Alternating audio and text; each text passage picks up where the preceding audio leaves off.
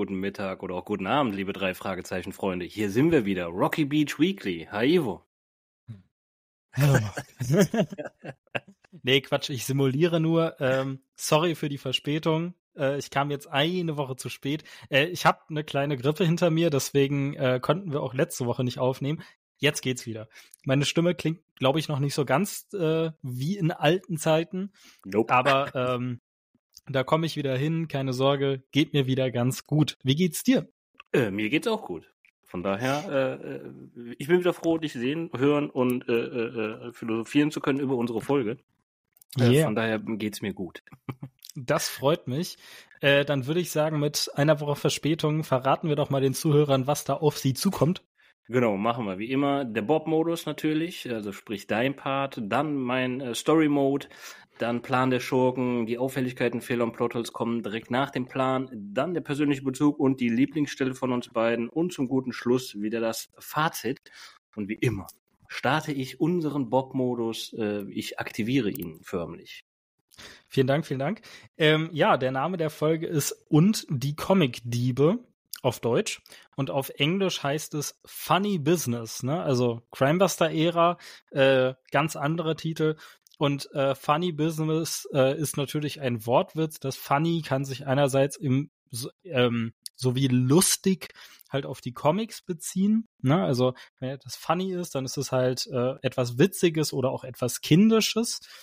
Äh, andererseits äh, ist funny aber auch ein Wort für da ist irgendwas komisch, da, da stimmt was nicht so ganz. Also es ist wirklich, äh, man kann das Wort fast genauso nutzen, wie man im Deutschen komisch nutzt. Das hat ja auch diese Doppelbedeutung, entweder lustig oder ähm, da geht was nicht ganz mit rechten Dingen zu. Also somit äh, Wortwitz, Funny Business, witziges oder auch gleichzeitig ähm, äh, rätselhaftes äh, Geschäft quasi.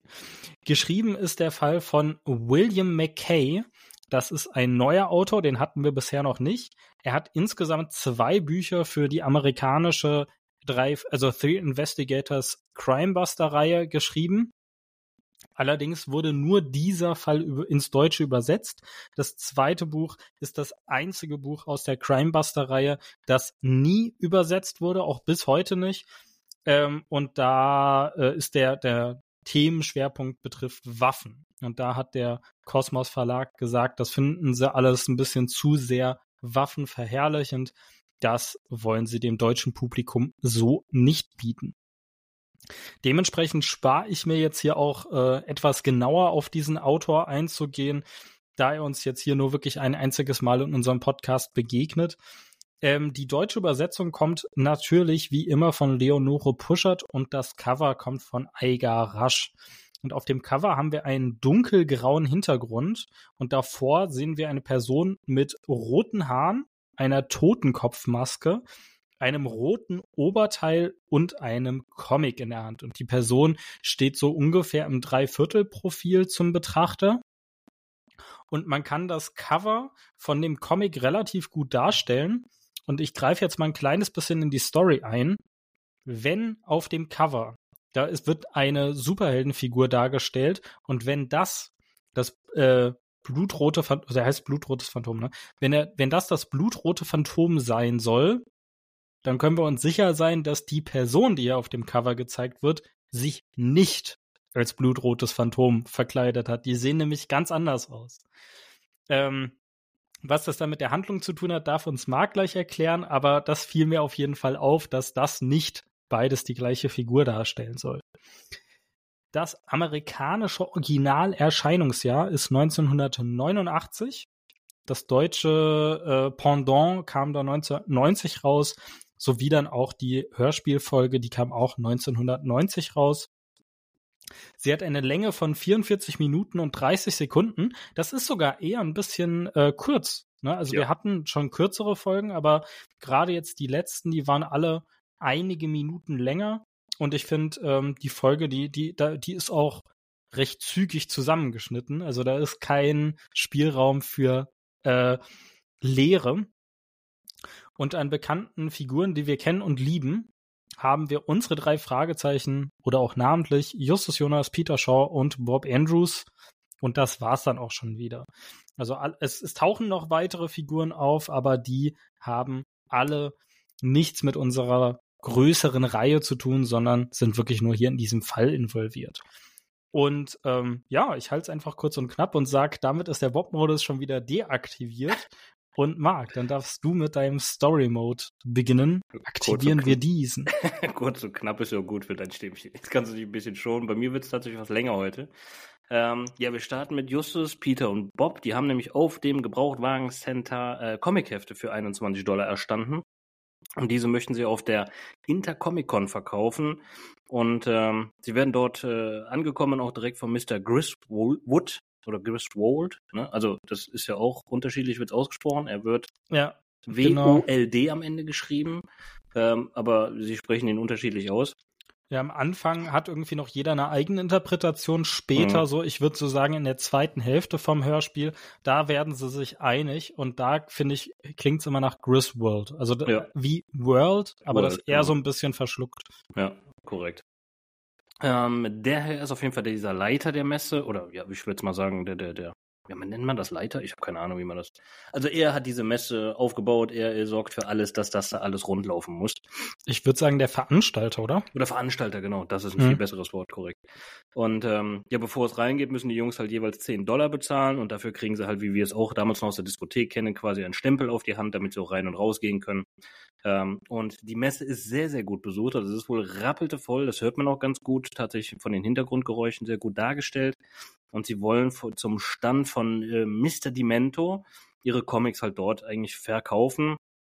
Dort angekommen können sie ein Gespräch zwischen Mr. Demento und äh, Mr. Rottweiler äh, verfolgen. Und Mr. Rottweiler möchte das Heft Nummer 1 von äh, Fa Fan Fun, das muss man langsam aussprechen, ähm, bei Demento für 350 Dollar kaufen. Ähm, Demento möchte aber 500 Dollar und letztendlich schraub, schraubt sich dieser Preis während des Gesprächs bis 700 Dollar hoch. Und ähm, Demento sagt dann, dass er den Preis so hochschrauben wird, damit Rottweiler ja nicht das Heft kaufen wird. Und äh, Rottweiler ist natürlich darauf sehr angekekst und verzieht sich auch. Justus, wie er halt ist, spricht direkt mal die Mentor darauf an, ob er immer so mit Kunden umgeht. Ich meine, klar, Justus weiß, wie man mit Kunden umzugehen hat. Er arbeitet oft genug mit auf dem Gebrauchtwagencenter und so natürlich nicht. Und dem Mentor erwidert, dass äh, er das nur mit äh, fiesen Typen macht und man muss dazu wissen, dass dieser ähm, Rottweiler halt Chefredakteur bei einem großen äh, Verlag im Comicgeschäft ist und allen in der Szene das Leben halt schwer macht.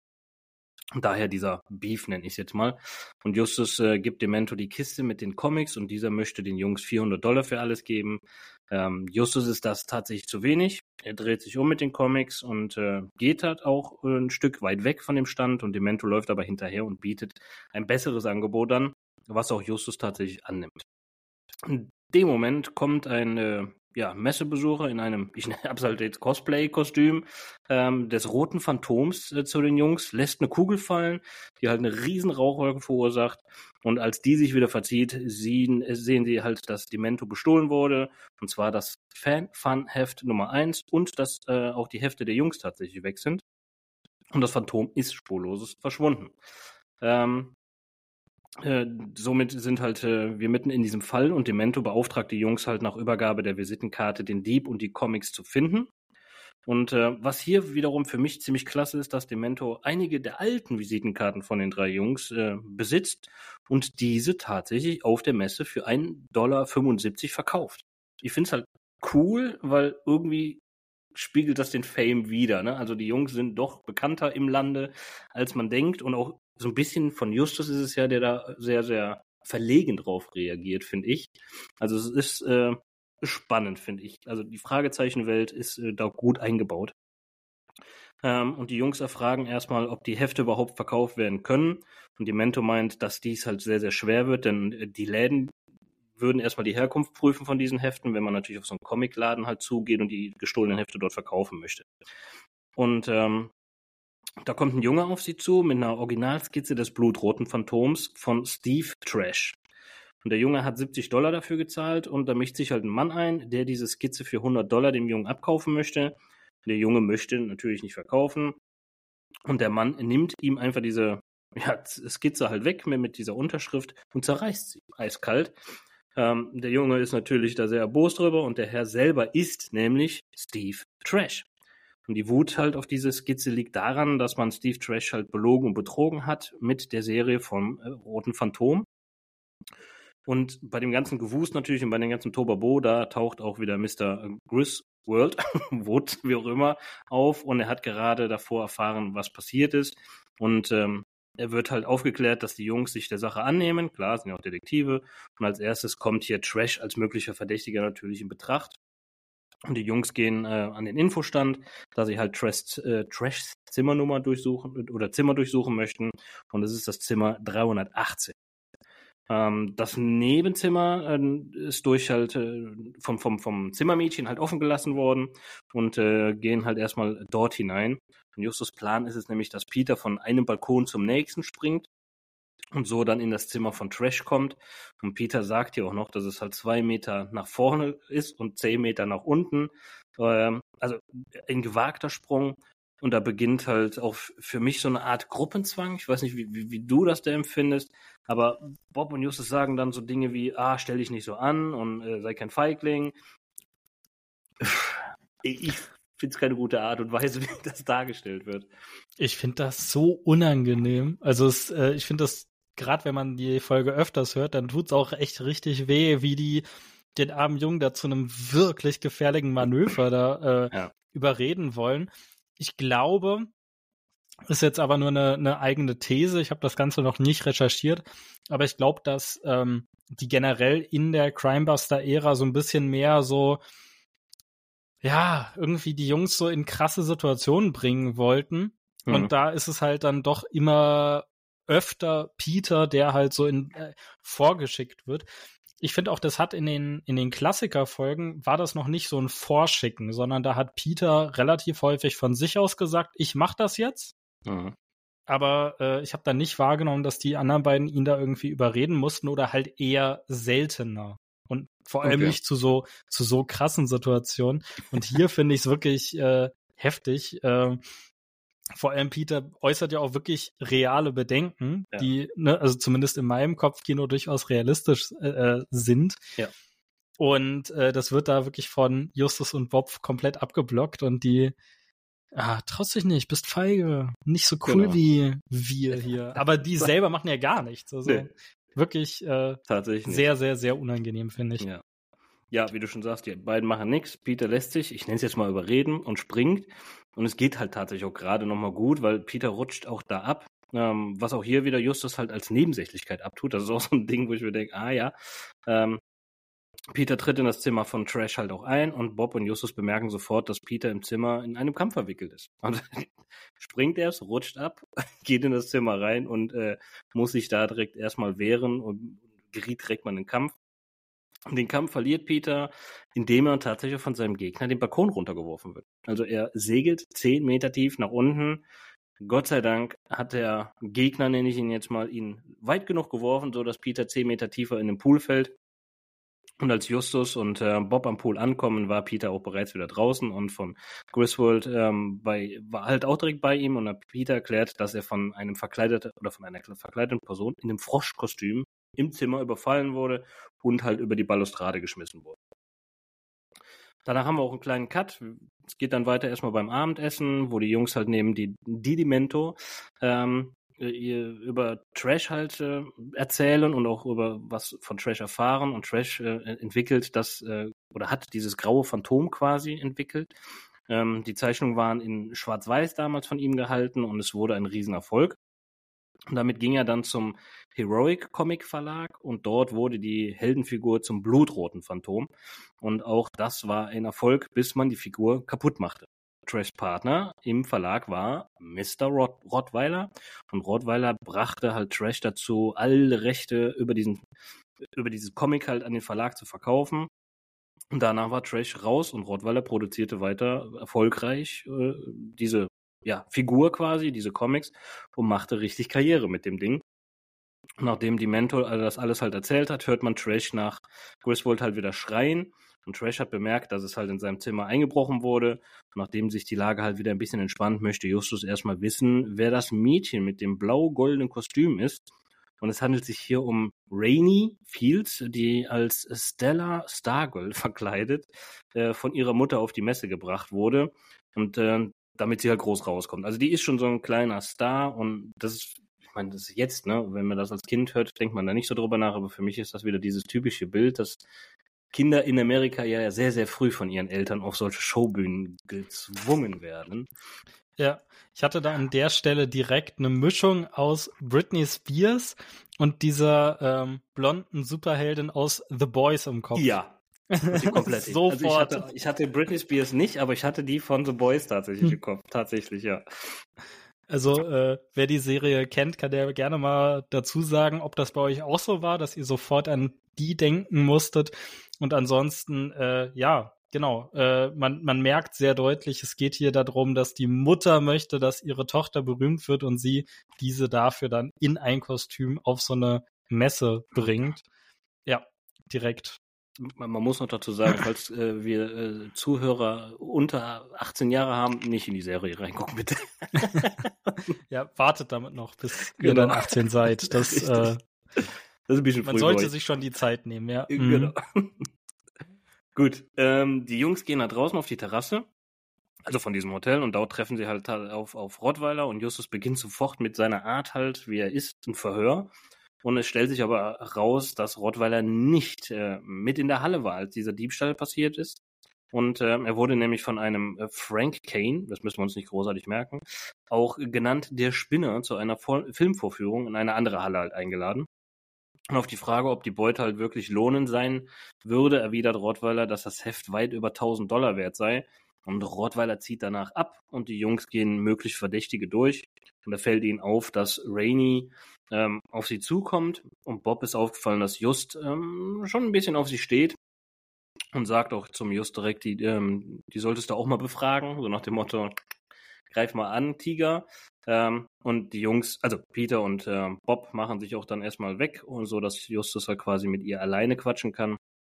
Und Justus beginnt bei ihr auch tatsächlich, statt sich erstmal irgendwie vorzustellen, auch da wieder direkt mit einem Verhör, so wie er halt ist. Ähm, und das auch noch auf seine typische Art und Weise halt zu sprechen, dieses sehr, wie, wie kann man seine Ausdrucksweise eigentlich vernünftig bezeichnen? Das ist ja. Mhm. Vielleicht hochgestochen? Also, ah, also hochgestochen ist für mich schon fast wieder zu negativ, also so mhm. hat so ein Geschmäckle, weil ich finde es super angenehm, ihm zuzuhören. Ja, das stimmt. Ich, ich mhm. Schwierig. Aber ihr wisst mit Sicherheit, was wir meinen. Also der hat ja seine Art und Weise, wie er halt spricht.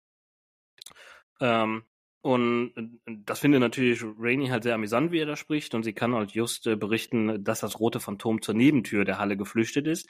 Aber ähm, ob er da durchgegangen ist, ist ihr auch nicht klar. Das konnte sie nicht mehr hören. Und äh, da ist das Verhör auch tatsächlich schon vorbei. Also sie gehen sofort wieder getrennt, getrennte Wege. Und als die Messe schließt, machen sich die Jungs Richtung Aufzug und da kommt ihnen taumelnd und auch äh, kaum auf den Beinen stehend Trash entgegen. Und dieser wurde hinterrücks äh, ja, vermöbelt, verdroschen. Und Trash ist sofort sich sicher, dass das Rottweiler war. Und sie machen sich sofort äh, zum Zimmer von Rottweiler. Und als er die Tür öffnet, geht auch Trash sofort nicht nur verbal, sondern auch tatsächlich äh, äh mit Fäusten auf äh, Rottweiler los. Und äh, Griswold ist aber beim Rott oder mit Mr. Rottweiler im Zimmer und kann bestätigen, dass Rottweiler die ganze Zeit bei ihm war und gar nicht halt äh, unten irgendwie die Möglichkeit hatte, auf Trash loszugehen. Ähm, am nächsten Morgen wacht Justus als erster auf und er macht sich Richtung Pool. Und da denke ich mir schon, Justus, was willst du am Pool? Ist eigentlich untypisch für ihn, aber er macht es. Und dort trifft er auf Rainy. Und ihre Badetasche liegt neben einem bequemen Sessel. Und Justus fällt auf, dass in der Tasche die gestohlenen Comics sind. Tatsächlich von den Jungs. Es ist nicht das äh, Fun-Fan-Heft Nummer 1, aber die Comics von den Jungs ist da drin. Und darauf angesprochen, wie sie an diese Hefte kommt, ist Rainy sichtlich baff und kann sich auch nicht erklären, wie das geschehen konnte. Und Justus stellt halt die Theorie auf, dass äh, der wahre Dieb damit von sich ablenken möchte. Und Justus möchte die Comics ähm, auf sein Zimmer bringen. Und als er dabei am Lift einen jungen Mann oder fast mit dem jungen Mann zusammenstößt, der einen Karton voller Videos dabei hat, ähm, Justus entschuldigt sich daraufhin und steigt halt in den Lift ein und die Mentor ruft nach Just noch, dass er doch kurz warten soll, er möchte halt mitfahren. Und im Lift erzählt Justus von oder erzählt Justus dem Demento, was halt alles so gerade noch geschehen ist, die Hefte wieder gefunden und Justus möchte auch noch wissen, wer der junge Mann war. Und Demento klärt ihm, ähm, dass der Mann bei Griswold beziehungsweise im Kamikaze-Comic Verlag arbeitet oder Kamikaze Laden ist es nur, ist kein Verlag, sondern nur ein Comicladen. Und wieso Griswold und Kamikaze Comic will Justus wissen? Und zwar ist Kamikaze Comic, also der Laden gehört Mr. Griswold und Justus möchte noch wissen, wieso dieses äh, eine Heft denn so wertvoll ist. Und Demento erklärt Justus, dass dieses Heft eine Unterschrift von Trash Intus hat, also auf irgendeiner Seite. Da Trash aber grundsätzlich nie was signiert, was mit diesem roten Phantom zu tun hat, ist es umso wertvoller. Und äh, nach dem Frühstück wollen die Jungs wieder in die Messerhalle.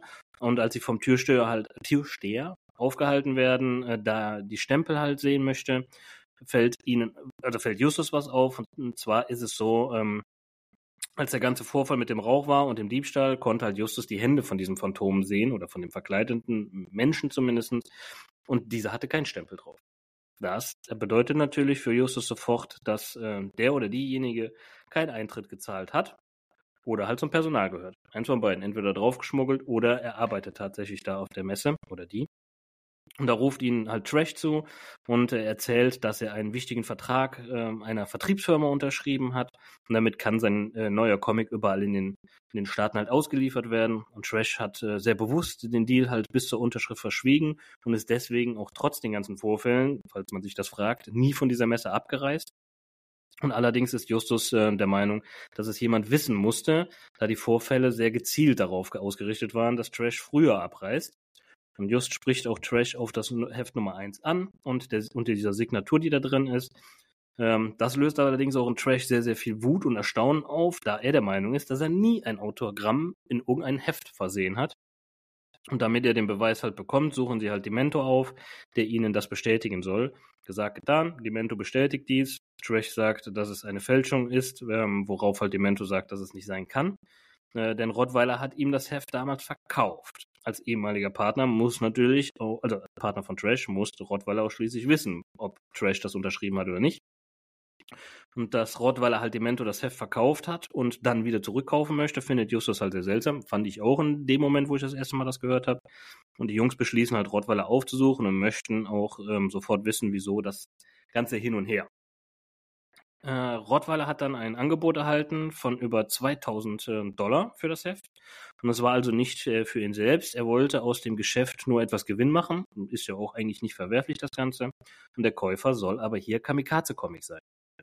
Und die Jungs schnappen sich daraufhin Demento und Rainy und fahren in den Laden von Kamikaze Comic. Und Rainy lenkt die Mitarbeiter und auch die ganzen Leute, die da drin sind, ähm, ab.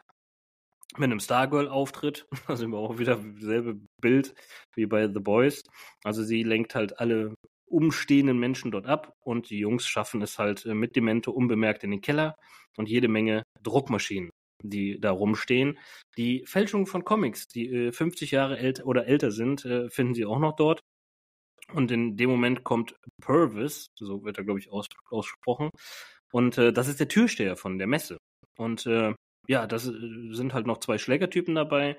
Und er dachte sich, dass der ähm, Wurf von Peter halt in den Pool, den er verübt hat, also es war der Türsteher, äh, reicht, dass die Jungs halt die Sache sein lassen und nicht mehr weiter nachgehen. Leider nein, natürlich, das sind unsere drei Fragezeichen, dass sowas hält die nicht auf. Und es entsteht eine Schlägerei in diesem Keller und selbst Justus verpasst hier jemanden einen rechten Haken. Das ist für mich erstaunlich, dass Justus hier austeilt und tatsächlich auch einen Treffer landet. Und ähm, ja. Er sagt aber auch direkt dazu, dass er äh, sich so fühlt, als würde seine Hand gebrochen werden. Genau, richtig. Das ja. finde ich ein sehr schönes Detail. Tatsächlich, ja. Ähm, ja, den Kampf gewinnen die Jungs und äh, sie fesseln die Herren. Und statt die Polizei zu rufen, ähm, ist es, haben sie halt einen Plan. Ja, denn Griswold ist halt der Drahtzieher, das ist für sie jetzt klar. Und er ist auch der Dieb. Und äh, er hat halt als, als äh, Veranstalter dieser Messe keinen Stempel auf der Hand, das ist auch dann klar. Und hat immer eine Tasche dabei, in der das Kostüm und das Comic halt verschwinden kann. Also das war definitiv sehr gut von ihm eingefädelt. Und diese besagte Tasche ist noch auf der Messe und dient als Unterlage für den Projektor von dieser Filmvorführung beim äh, diesem Spinner, wie sie ihn ja tatsächlich nennen. Halt damit das Bild gerade ist. Ne? Man legt ja irgendwas immer unter so einem Beamer oder Projektor drunter und er hat die Tasche da benutzt. Also fahren die Jungs wieder auf die Messe und mit einem Trick legen sie halt äh, Griswold halt rein und schnappen ihn äh, mit der Beute auch tatsächlich. Und Trash schaut sich halt das Heft Nummer 1 an und sieht, dass das Autogramm eine Fälschung ist. Und da es, äh, das liegt daran, dass es in Farbe ist und Trash hat aber grundsätzlich auch gerade das erste Heft gab es nur, wie gesagt, am Anfang in Schwarz-Weiß.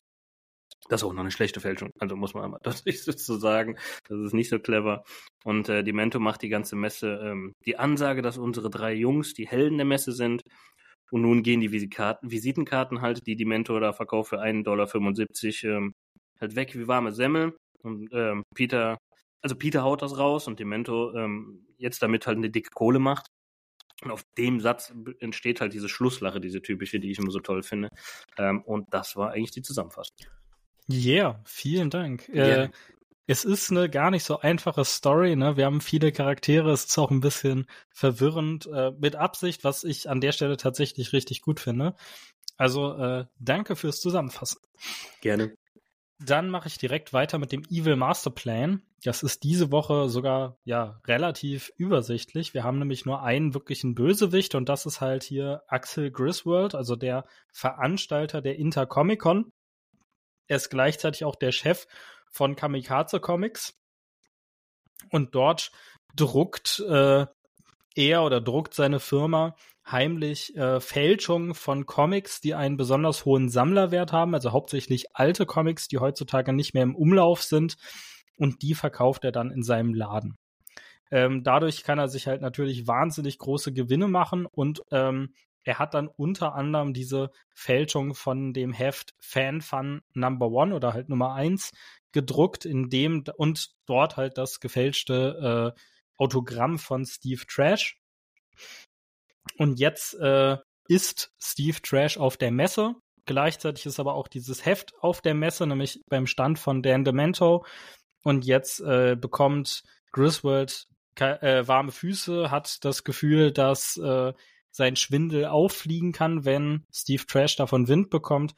Und um das zu verhindern, versucht er erst, das Heft zurückzukaufen, indem er äh, Mr. Rottweiler, dem er das Heft ursprünglich verkauft hat, beauftragt, es zurückzukaufen. Also ne, ähm, Griswold bzw. Kamikaze Comics hat das Heft an Rottweiler verkauft. Rottweiler hat an Dan Demento verkauft und jetzt wird von Kamikaze Comics Rottweiler beauftragt, es zurückzukaufen. Also quasi die ganze Kette wieder zurück.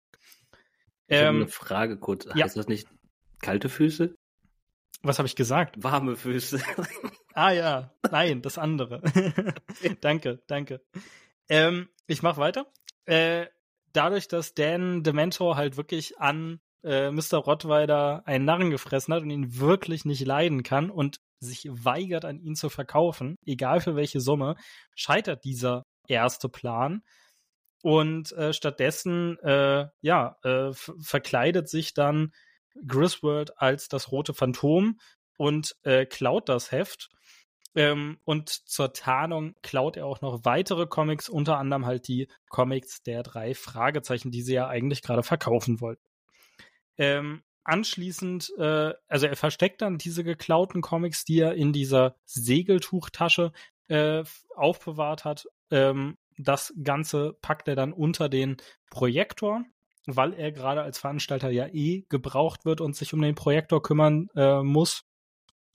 Und anschließend versucht er dafür zu sorgen, dass Steve Trash äh, abreißt, dass der einfach äh, die Schnauze voll hat und sich verzieht. Ähm, als erstes lässt er seinen Angestellten Purvis das Zimmer von äh, Steve Trash durcheinander bringen. Purvis ist dafür maskiert mit einer Froschmaske.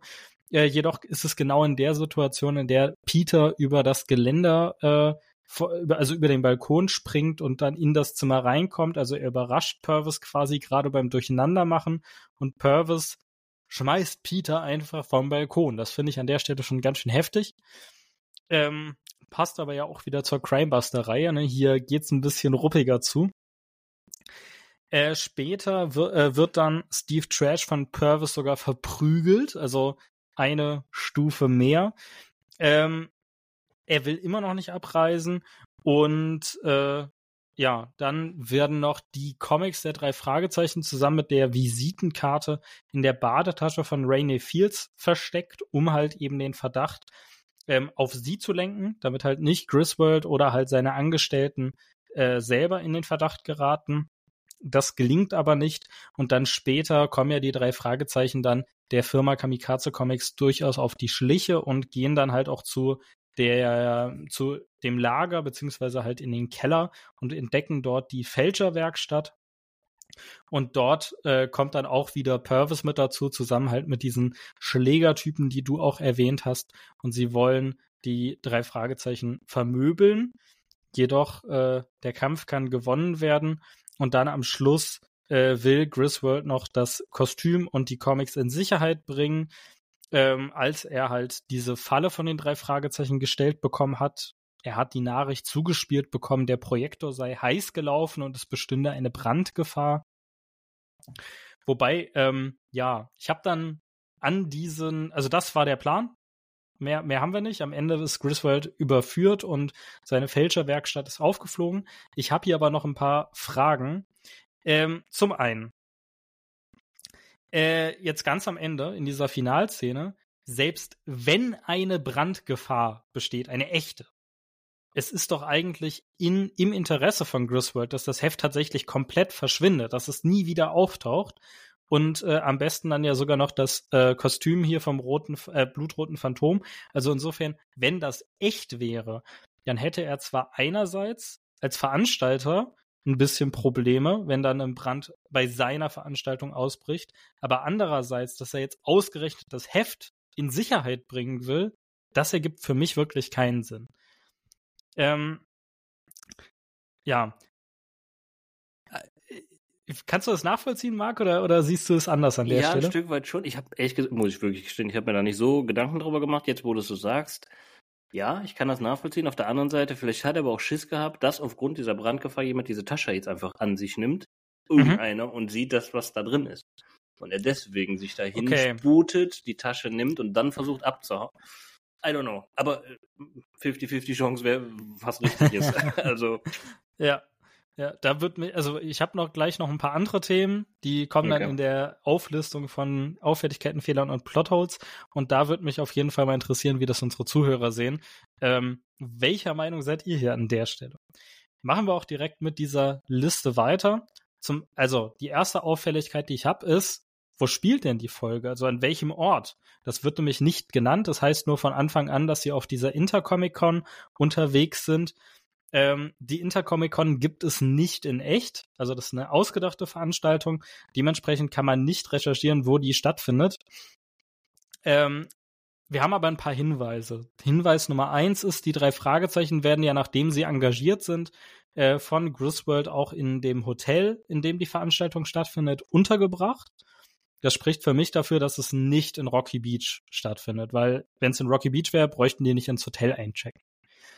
Ähm, dann äh, muss man sagen, also die Jungs haben hier für 21 Dollar Comics verkauft. Anscheinend ist ihnen bewusst, dass die Comics unter Sammlern Wert haben können. Und dafür fahren sie extra zu der Veranstaltung. Ich würde aber sagen, das spricht dafür, dass sie jetzt nicht einmal durch die ganze USA fahren, sondern die fahren vielleicht irgendwie ne, ein bisschen weiter weg. Also sie verlassen Rocky Beach, aber ich glaube jetzt nicht, dass sie da einen riesigen Roadtrip für machen, sondern wirklich nur, wir fahren mal da und dahin, da ist die Veranstaltung, mal gucken, ob wir Cash bei rausholen können. Ähm, eine Stadt, die da für mich äh, dafür sprechen würde, wäre San Francisco. Äh, man muss dazu sagen, in San Francisco gibt es eine relativ große Comic-Con, also eine Comic-Convention, auch im echten Leben. Das könnte durchaus, äh, durchaus als Inspiration dafür hergehalten haben. Ähm, außerdem ist äh, San Francisco als Stadt auch ähm, für so, ich sag mal in Anführungszeichen, Nerds oder so ein bisschen ähm, nerdigere Hobbys durchaus bekannt. Also da äh, gibt's wirklich riesengroße Szene an Comic-Fans, genauso wie auch ganz, ganz, ganz viele andere so Nerd-Hobbys. Und äh, dementsprechend würde das für mich dafür sprechen. Ähm, es kann natürlich auch sein, dass die Jungs nicht ganz so weit gefahren sind, sondern dass sie nur nach äh, LA gefahren sind. Das ist ja quasi um die Ecke. auch eine sehr, sehr große Stadt. Da kann es durchaus auch so eine Veranstaltung geben. Und äh, eine Stadt, die jetzt auch nicht ganz so weit weg ist, äh, also schon eine gewisse Autofahrt, aber äh, zumindest noch äh, in erreichbarer Nähe wäre San Diego. Das ist eine Stadt, die auch äh, heutzutage eine sehr große, sehr bekannte, wahrscheinlich sogar die bekannteste Comic-Con der Welt beherbergt. Vielleicht gab es die damals schon, das konnte ich jetzt tatsächlich in meiner Recherche nicht herausfinden und vielleicht war die dann ähm, Inspiration für die Story. Also wo genau die Folge stattfindet, erfahren wir hier in der Hörspielfolge nicht. Ähm, das sind jetzt alles nur Mutmaßungen meinerseits. So, kommen wir zum ersten inhaltlichen Punkt. Und zwar, die Jungs kommen bei der äh, Veranstaltung an und äh, sie machen direkt mit Griswold Bekanntschaft, der ja der Veranstalter ist. Er stellt sich auch vor als, ne, hier, ich habe das Ganze organisiert. Und dann fragen die Jungs, hey, wo können wir denn hier Comics verkaufen? Und Griswold sagt, theoretisch bei jedem Stand, aber der größte ist Kamikaze Comics, der ist da hinten. Äh, die haben hier in der Stadt auch einen Laden und ein Lager. Später finden wir heraus, dass Griswold selber der Chef von Kamikaze Comics ist. Also der hat gerade Werbung für seine Firma gemacht, hat aber auch nicht dazu gesagt, dass das ja seine Firma ist. Ich finde das ein bisschen shady. Es ist natürlich äh, weder strafbar noch beweist es irgendwas, aber äh, an der Stelle, also äh, Griswold hätte auch einfach sagen können, meine Firma, die ist hier ansässig und da drüben ist der Stand und schön, dass ihr da seid. Hätte er auch machen können. Hat er aber nicht. So, dann äh, überspringen wir jetzt einen kleinen Part ähm, und kommen zu der Stelle, bei der Steve Trash dem Jungen die Skizze abnimmt und sie zerreißt und anschließend sogar verbrennt. Ähm, Dan Demento, der daneben ist, das ja findet ja bei seinem äh, Stand statt, der sagt, hey, hey, das ist Steve Trash, der darf das. Naja, aber laut Gesetz darf er es halt nicht, ne? Also der hat halt, also der hat dem Jungen ja erst angeboten, du hast 70 Dollar dafür ausgegeben, ich biete dir 100 Dollar, also mehr Geld. Das lehnt der Junge aber ganz klar ab. Und dann nimmt er ihm einfach den Zettel aus der Hand, zerreißt ihn, verbrennt ihn. Und äh, man hört noch so ein genuscheltes, äh, da hast du 100. Ich weiß nicht, ob jetzt äh, Steve Trash dem Jungen wirklich 100 Dollar in die Hand gedrückt hat oder nicht. Ist aber auch vollkommen egal, weil der Junge hat einem Verkauf nicht zugestimmt. Somit ist das sowohl Diebstahl als auch Sachbeschädigung, auch wenn Steve Trash diese Skizze selber irgendwann mal gemalt hat. Die hat den Besitzer gewechselt, es gab da anscheinend sogar mehrere Kaufverträge dazwischen und dementsprechend ist es nicht sein Eigentum und er darf es nicht einfach zerreißen oder verbrennen. Auch nicht, wenn er dann dem Jungen 100 Dollar in die Hand drückt, weil das wäre ja wieder ein Verkauf und dem hätte der Junge zustimmen müssen. Ist nicht passiert. Gut, dann äh, kommen wir zum Auftritt vom roten Phantom. Äh, das wirft irgendwelche kleinen Kügelchen hin und zack ist alles voller Rauch.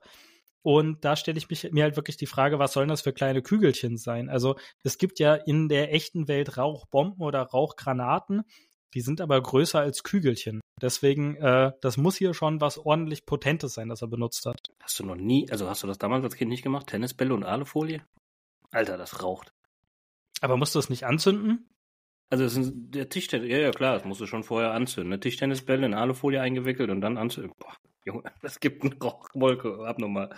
Das haben wir als Kids immer gemacht. Aber ja, musst du anzünden. Das Aber kannst du nicht einfach fallen lassen. Nein. Ja, genau. Also ich, ich finde so, also ich kenne das und ich kenne auch die Rauchentwicklung. Das Ja. ist schon ordentlich, aber so wie es hier beschrieben wird, als der lässt ein paar kleine Kügelchen Okay. fallen und auf einmal ist alles voller Rauch, das ist für mich schon eher so Science-Fiction-mäßig. Ja. Das stimmt. Oder so Agentenfilmmäßig. Ja.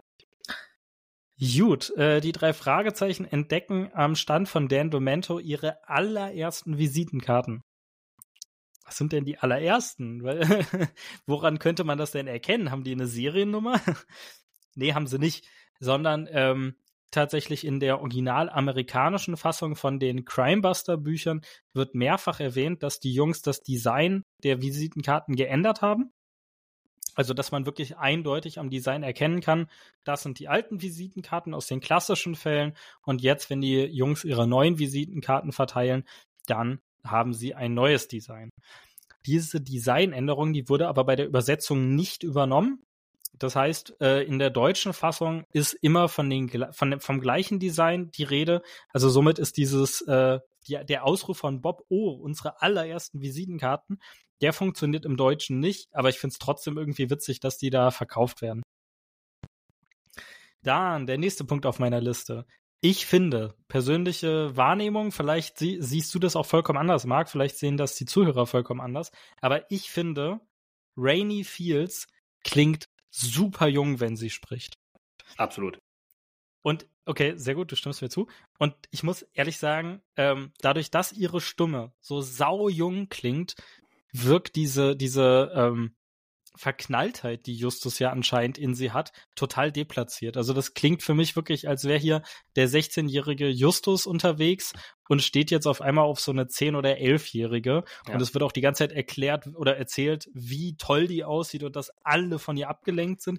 Ah, also für, in meinem Kopfkino hat das einen richtig miesen Nachgeschmack. Ja, definitiv. Bin ich zu 110 Prozent bei dir.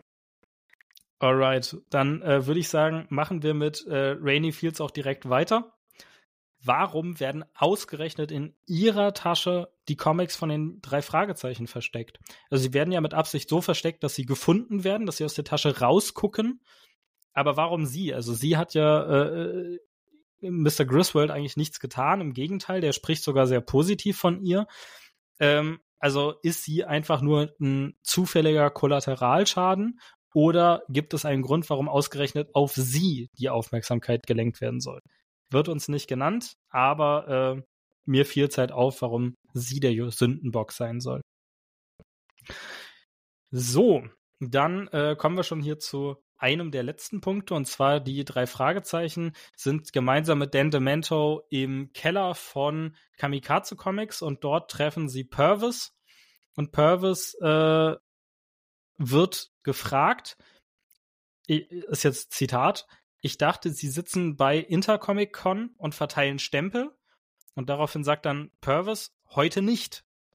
Das ist aber vollkommen falsch, weil unmittelbar bevor sie dahin gefahren sind, waren die Jungs bei der Intercomic Con und wurden von Purvis kontrolliert. Man hat die Stimme eindeutig erkannt. Und er, ihm ist ja sogar aufgefallen, dass sie die falschen Stempel haben. Also das hat die Jungs in ihrer Ermittlung vorangebracht. Dementsprechend heute nicht ist falsch. Vielleicht hat er mittlerweile Feierabend oder was auch immer. Aber heute nicht ist falsch. So, und jetzt habe ich den letzten Punkt, und das ist aber auch ganz ehrlich der wichtigste Punkt, finde ich. Und zwar, Axel Griswold ist gleichzeitig der Veranstalter von der Intercomic-Con und der Chef von Kamikaze Comics und Kamikaze Comics hat diese Fälscherwerkstatt. Axel Griswold äh, lädt Stephen Trash als Ehrengast ein und später will er ihn die ganze Zeit loswerden. Ja, Bruder, du hättest ihn noch gar nicht erst einladen müssen. Also, ich habe dazu eine Interpretation, in der das Sinn macht, nämlich, dass äh, Axel Griswold einfach im Vorfeld, als er die Einladung verschickt hat, nicht wusste, dass Dan Demento mit diesem gefälschten Fun, äh, Fan Fun Number One Heft auftauchen wird. Das kann sein. Und jetzt weiß es Griswold und da kriegt er auf einmal äh, ja Schiss. Das kann ich mir noch vorstellen. Allerdings, ähm, als äh, bekannt gegeben wird, dass äh, das Heft von Dan Demento geklaut wurde, kommt ja Griswold dann später wieder und sagt ausgerechnet das wertvollste Heft der ganzen Convention.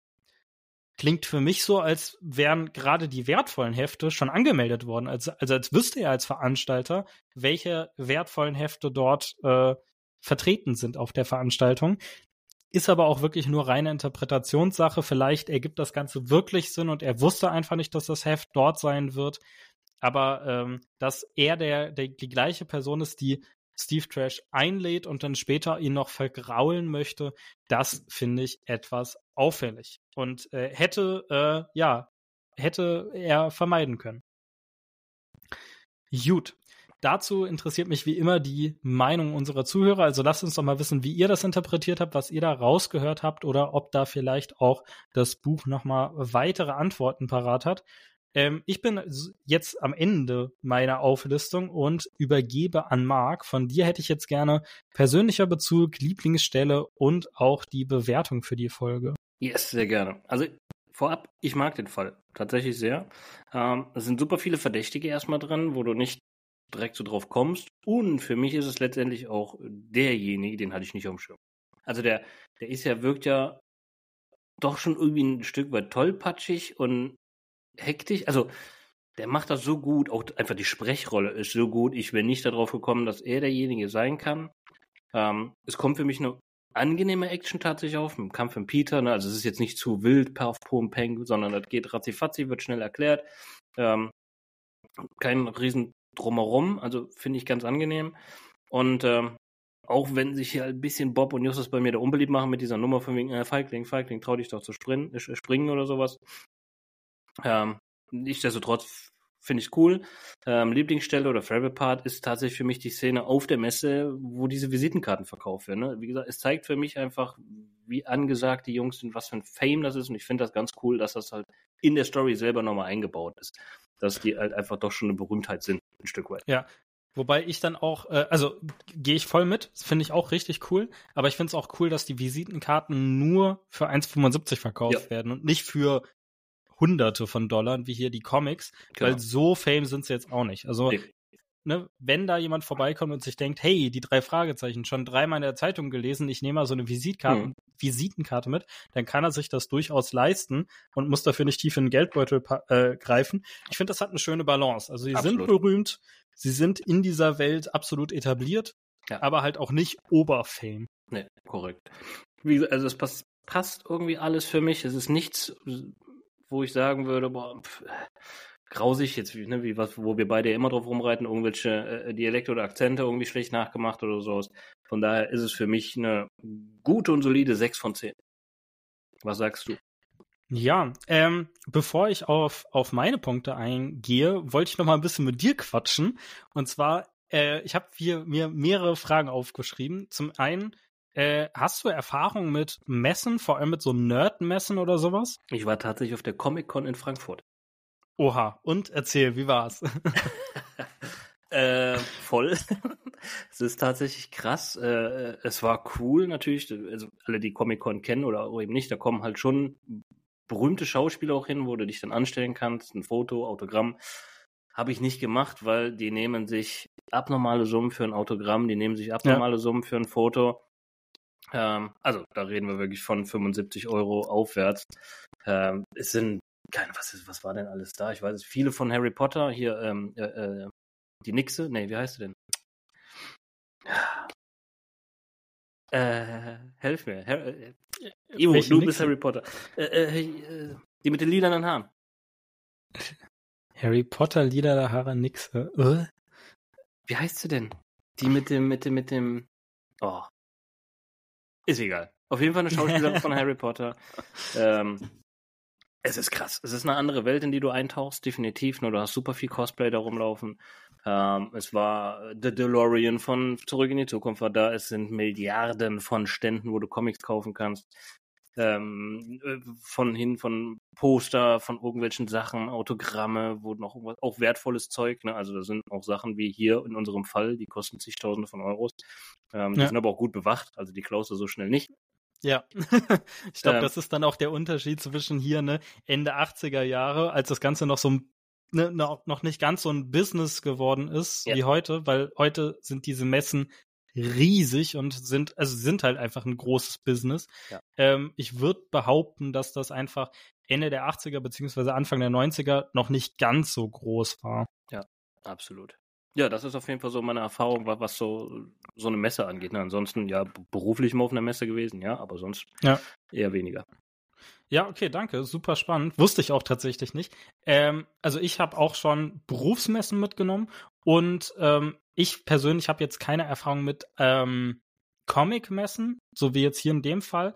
Aber ich äh, hatte in meiner ja, Kindheit, Schrägstrich Jugend, eine sehr starke äh, Anime-Phase und war dann auch auf ein paar Anime-Messen. Und da ich denke mal, das kann man schon ganz gut vergleichen. Natürlich, es sind da keine Comics, sondern Mangas, die da rumliegen. Es wird auch wahnsinnig viel gecosplayt. Es werden ganz viel so Fanartikel verkauft, irgendwelche ähm, was damals echt noch was Besonderes war, das ist jetzt äh, heutzutage deutlich weiter verbreitet. Damals wurden viel ähm, so Figuren verkauft, halt zu diesen ganzen verschiedenen Franchises. Und ähm, die wurden fast alle halt direkt aus Japan importiert, waren deswegen auch richtig teuer. Also da ging es locker flockig in dreistellige Summen. Und ähm, es ist schon irgendwie so ein ganz besonderer Spirit. Also wenn man auf so eine Art von ich nenne es jetzt einfach mal Nerd-Hobby steht, wie zum Beispiel halt Comics, Animes, Mangas, wie auch immer, und man geht auf so eine Messe, ähm, man kann da unfassbar viel Geld dalassen. Also man muss wirklich äh, mit dem Mindset hingehen, einfach nur etwas zu erleben und jetzt nicht unbedingt da shoppen zu gehen, weil sonst bist du hinterher arm. Ähm, aber gerade so, dass das Feeling, das äh, war damals für mich und damals stand ich halt wirklich echt auf äh, Animes und Mangas, ähm, war das echt was äh, richtig Cooles, äh, habe ich äh, sehr in mein Herz aufgenommen. Ich denke auch wirklich, obwohl ich heutzutage mit Animes und Mangas fast nichts mehr anfangen kann, denke ich immer noch gerne an diese Messen zurück und das hat schon echt richtig Spaß gemacht. Also äh, dementsprechend, ja, kann ich, kann ich mit relaten. Äh, dann wäre die nächste Frage, die ich habe, wie sieht's denn bei dir mit Comics aus? Ist das ein Thema, mit dem du was anfangen kannst? Gerade auch so wirklich so richtige Sammlerstücke oder sowas? Oder ist das was, womit du Berührungspunkte hattest? Null. Also als ganz kleines Kind äh, Asterix und Obelix Comics, aber da reden wir wirklich, mhm. da war ich fünf, sechs und vielleicht nur zwei Stück oder so. Also ich kann mich kaum noch dran erinnern, aber so Comics 0,0. Nichts. Ja. Ja. Ähm, ist bei mir ähnlich. Also gerade mit so Superhelden-Comics, also ich de denke, das ist das Erste, woran die meisten Leute denken, gerade heutzutage vor allem halt ne, Marvel und DC. Früher gab es da noch Dark Horse und, und so weiter. Ne? Also es gibt da schon einige Verlege. Äh, mit denen konnte ich auch tatsächlich noch nie was anfangen. Früher nicht, heute nicht. Äh, ich persönlich kann auch mit sowas wie irgendwie äh, äh Mickey Mouse, äh, Donald. Duck und sowas auch gar nichts anfangen. Ähm, was ich feier, sind tatsächlich diese ähm, französisch- und belgischen Comics, also Tim und Struppi, ultra geil, äh, Asterix und Obelix.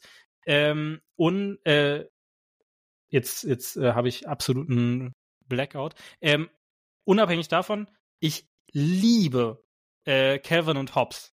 Kennst du die? Der Nein. kleine Junge und sein, sein Stofftiger. Oh Nein. mein Gott, die sind so gut. Die sind tatsächlich, die sind amerikanisch und die sind so witzig. Äh, es geht um einen kleinen Jungen, der ist irgendwie so zehn oder so und der hat einen Stofftiger. Und immer, wenn er alleine ist mit diesem Stofftiger, ist der lebendig aber halt sobald irgendeine Person dazukommt, halt nicht. Mhm. Und der kleine Junge, der hat einfach so einen wahnsinnig kreativen, aber kranken Kopf. Also wirklich, der, der, der denkt sich die gestörtesten Sachen aus und erlebt da mit seinem Tiger krasse Abenteuer. Aber sobald die Tür aufgeht und die Mutti reinkommt, ist halt da ein Stofftiger.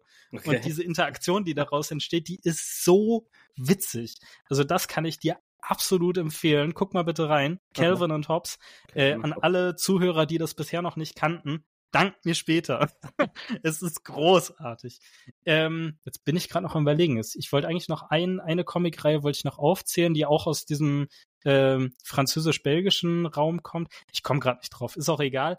Ähm, aber Fakt ist, also mit diesen amerikanischen Superhelden-Comics oder generell halt so Helden-Comics oder halt auch alles, was so in diese Disney-Richtung geht, damit kann ich halt tatsächlich so gut wie gar nichts anfangen. Und auch mit äh, deutschen Comics gibt's ja auch einige, ja, ist alles jetzt nicht so meine Welt. Ähm, aber daran anschließende Frage, wie sieht's denn mit so Sammlerstücken aus? Also gerade so, also wir bleiben im Nerd-Hobby-Bereich und ähm, irgendwie so, so, so eine krasse Sammelleidenschaft, also jetzt über die, die geerbte Briefmarkensammlung von Opa hinaus. Gab's da was bei dir? Nee, also ich weiß, dass ich jetzt noch ein paar Autogramme habe von ehemaligen Fußballspielern, äh, Pierre, Pierre Lebarski, äh, Thomas Hessler und sowas, aber das ist jetzt nicht so Nerdkram. Äh, mhm. Ansonsten heute noch Sammelstücke sind Schuhe bei mir. Ah, okay, so ein Sneaker-Game ist das genau, für dich? richtig, tatsächlich, ja. Aber ja, ich weiß nicht, ob das auch ja, Nerd ist, aber ja, ich würde es auf jeden Fall halt hier mal zu diesen äh, Sammelstücken auf jeden Fall mit reinnehmen. Sind da auch ein paar Stücke dabei, die wirklich hier so ein paar hundert Euro heutzutage wert sind? Ja, Also wir reden jetzt nicht von Tausenden, da sind ja Summen ja. mittlerweile auf diesen Märkten, die sind ja abartig, da gehen ja Schuhe für 70.000 Dollar weg. Das habe ich nicht. Wir reden von wenigen hundert Euro, sagen wir mal so. Ja. Aber die Schuhe, die bei dir was wert sind, trägst du die auch oder sind die dann nur im Regal? Es gibt zwei Paar, die sind nur im Regal. Alle anderen bin ich tatsächlich eher der Typ, der sagt, okay, ich trage sie. Also ich, ich kaufe sie, weiß, dass sie steigen werden, aber ich bin dann so heiß drauf, dass ich es auch trage. Ja. Aber es gibt zwei okay. Stück, die stehen im Regal und werden nicht angefasst. Okay, spannend, ja. Ähm, dann wieder, ne, ich äh, erzähle von mir. Ähm, ich habe als Kind alles gesammelt, also wirklich von Steinen, Tannenzapfen, irgendwelche Extras aus dem Mickey Mouse Magazin, äh, was weiß ich. Ähm, das habe ich alles total abgelegt. Also äh, so im Laufe meines Erwachsenwerdens habe ich mich von einer Sammlung nach der nächsten getrennt, aber als Kind habe ich wirklich alles gesammelt. Alles. Mein Zimmer war wirklich so eine, so ein, in der Ecke habe ich das gesammelt, in der nächsten Ecke was anderes. es sah jetzt nicht aus wie bei, ne, hier irgendwie, es, es war keine Messi-Wohnung, das nicht. Aber, äh, weil ich habe es auch immer schon geliebt, wenn ich was gesammelt habe, das dann auch zu sortieren und aufzuräumen. Also wenn, dann ordentlich. Ähm, aber wie gesagt, nach und nach habe ich davon eigentlich alles abgelegt. Ähm, bis auf eine Sache. Und das ist tatsächlich eins meiner größten Hobbys, nämlich äh, Sammelkartenspiele. Also namentlich, äh, nee, ich, ich glaube, ich will es gar nicht namentlich sagen. Also ein, ein Sammelkartenspiel, ein sehr großes, ein sehr bekanntes, äh, bei dem man halt ne, Karten sammelt, mit denen man halt auch spielen kann. Das äh, Spiel gibt es seit mittlerweile über 30 Jahren. Ähm, es gibt Karten, die sind auch Unsummen wert. Also es gibt äh, eine ganz berühmte Karte, die wurde schon für, oh Gott, jetzt muss ich nochmal überlegen, wie viel waren es? Ich glaube 60.000 Dollar oder so bei einer Auktion verkauft. Also wirklich Unsummen. Äh, die, die größt, also die Karte, die einzelne Karte, die am meisten wert ist, die gibt's auch nur ein einziges Mal auf der Welt. Die wird auf einen Wert von über zwei Millionen Dollar geschätzt, wurde für 2,5 Millionen Dollar ungefähr verkauft. Ähm, sowas alles habe ich nicht. Ich habe eine relativ kleine, beschauliche Sammlung und ganz wichtig, ich ähm, sehe mich selber als Spieler dieses Kartenspiels und nicht als Sammler. Also klar, ich habe da schon auch ein paar Karten, die etwas mehr wert sind, aber wir reden jetzt nicht von Hunderten von Dollar, sondern nur ein bisschen was. Und in allererster Linie ist das für mich ein Spiel, das Spaß macht. So, Punkt. Ähm, aber dementsprechend, äh, ja, auch äh, ich, ich kenne durchaus Leute, die da hier äh, den Wert eines Kleinwagens in diese Karten stecken und äh, halt heiß drauf sind, den Scheiß zu sammeln. So. Und dementsprechend kann ich mir das auch durchaus vorstellen, dass die Leute auf solche Conventions gehen und da ihr ganzes Geld reinbuttern. Absolut. Gut, jetzt haben wir hier uns äh, lang und breit über uns ausgetauscht. Äh, ich äh, mache den Haken wieder zurück und komme auf meine Bewertung. Ähm, ich finde die Soundkulisse von dieser Comic Convention, die ist ultra gut getroffen. Ich finde generell, die, das Sounddesign hier in der Folge ist richtig, richtig stark. Ich würde tatsächlich sagen, dass für mich ähm, die Soundkulisse der Convention der Lieblingspart ist oder das ist, was hier für mich so am meisten weggeflasht hat, wie gut das einfach umgesetzt ist, wie echt das klingt. Äh, fand ich richtig gut. Ähm, ich fand auch die vielen Charaktere, ne? Also es sind viele verschiedene Charaktere, die alle zu dieser Comic-Szene dazu gehören. Äh, die sind super spannend. Ich finde, die sind auch sehr, sehr divers aufge, also dargestellt. Wir haben Freaks, wir haben Fans, wir haben Business-Leute, wir haben Creator, wir haben wirklich äh, Cosplayer, also eigentlich alles dabei. Ähm, das gefällt mir richtig gut. Also diese, diese Comic-Szene, die ist nicht einfach nur so als die komischen, die halt Geld für Comics ausgeben, dargestellt, sondern die wird wirklich dargestellt, wie so eine Fangemeinschaft funktioniert. Und davon gibt's ja ganz, ganz viele verschiedene. Also da muss ich wirklich sagen, Hut ab. Das habe ich selten gesehen, dass so eine Fangemeinschaft so wertschätzend dargestellt wird. Und das fucking 1990, Alter. Das ist einfach schon über 30 Jahre her und es wird richtig cool dargestellt. Ähm, ja, also gefällt mir gut die Story. Ich finde auch den, den Fall insgesamt spannend, wie du schon gesagt hast. Ich hätte auch niemals erwartet da, äh, beim ersten Mal hören, dass es ausgerechnet Griswold ist, der hier äh, eigentlich der, der Strippenzieher ist, der, der ähm, versteckt sich da schon echt gut und der Sprecher verschleiert das auch einfach saugeil. Ähm, sehr spannend. Ich würde sogar tatsächlich sagen, sehr zu empfehlen. Und ich gebe, ich gehe jetzt wieder spontan ein bisschen hoch, ich gebe äh, 6,5 Punkte von 10 möglich. Nice. Vielen Dank. Ja, also ich stimme dir dazu, kann man definitiv äh, sich mehrfach auch reinziehen. Sind wir mhm. schon am Ende wieder mit dem Fazit. Ähm, wie immer, hört euch auch natürlich das Originalhörspiel an. Ähm, folgt uns gerne auf Insta und gebt uns da das Feedback beziehungsweise mal eure Meinung zu dem ganzen Fall. Und wie immer, Podcast natürlich weiterempfehlen, gerne die fünf Sterne da lassen. Ähm, wir sind zu hören auf Spotify, Apple Podcast, natürlich Amazon, Amazon, Amazon Music, ähm, Amazon Music und auf YouTube. Und äh, das war's von mir. Und ich übergebe wieder das letzte Wort an Ivo. Ja, vielen Dank, vielen Dank. Ähm, es war mir wirklich eine Freude. Ich hoffe, man hat's gemerkt. Äh, war cool, mal auch so ein bisschen off-topic über so Sachen zu reden. Und äh, ja, nächste Woche habe ich dann hoffentlich wieder meine normale Stimme wieder. Ich hoffe es sehr. Und äh, ich freue mich drauf. Und bis dahin bleibt mir nichts weiter zu sagen, als das war das Schluss zum Wort für diese Woche. Und macht's gut. Bis zum nächsten Mal. Ciao. Ciao.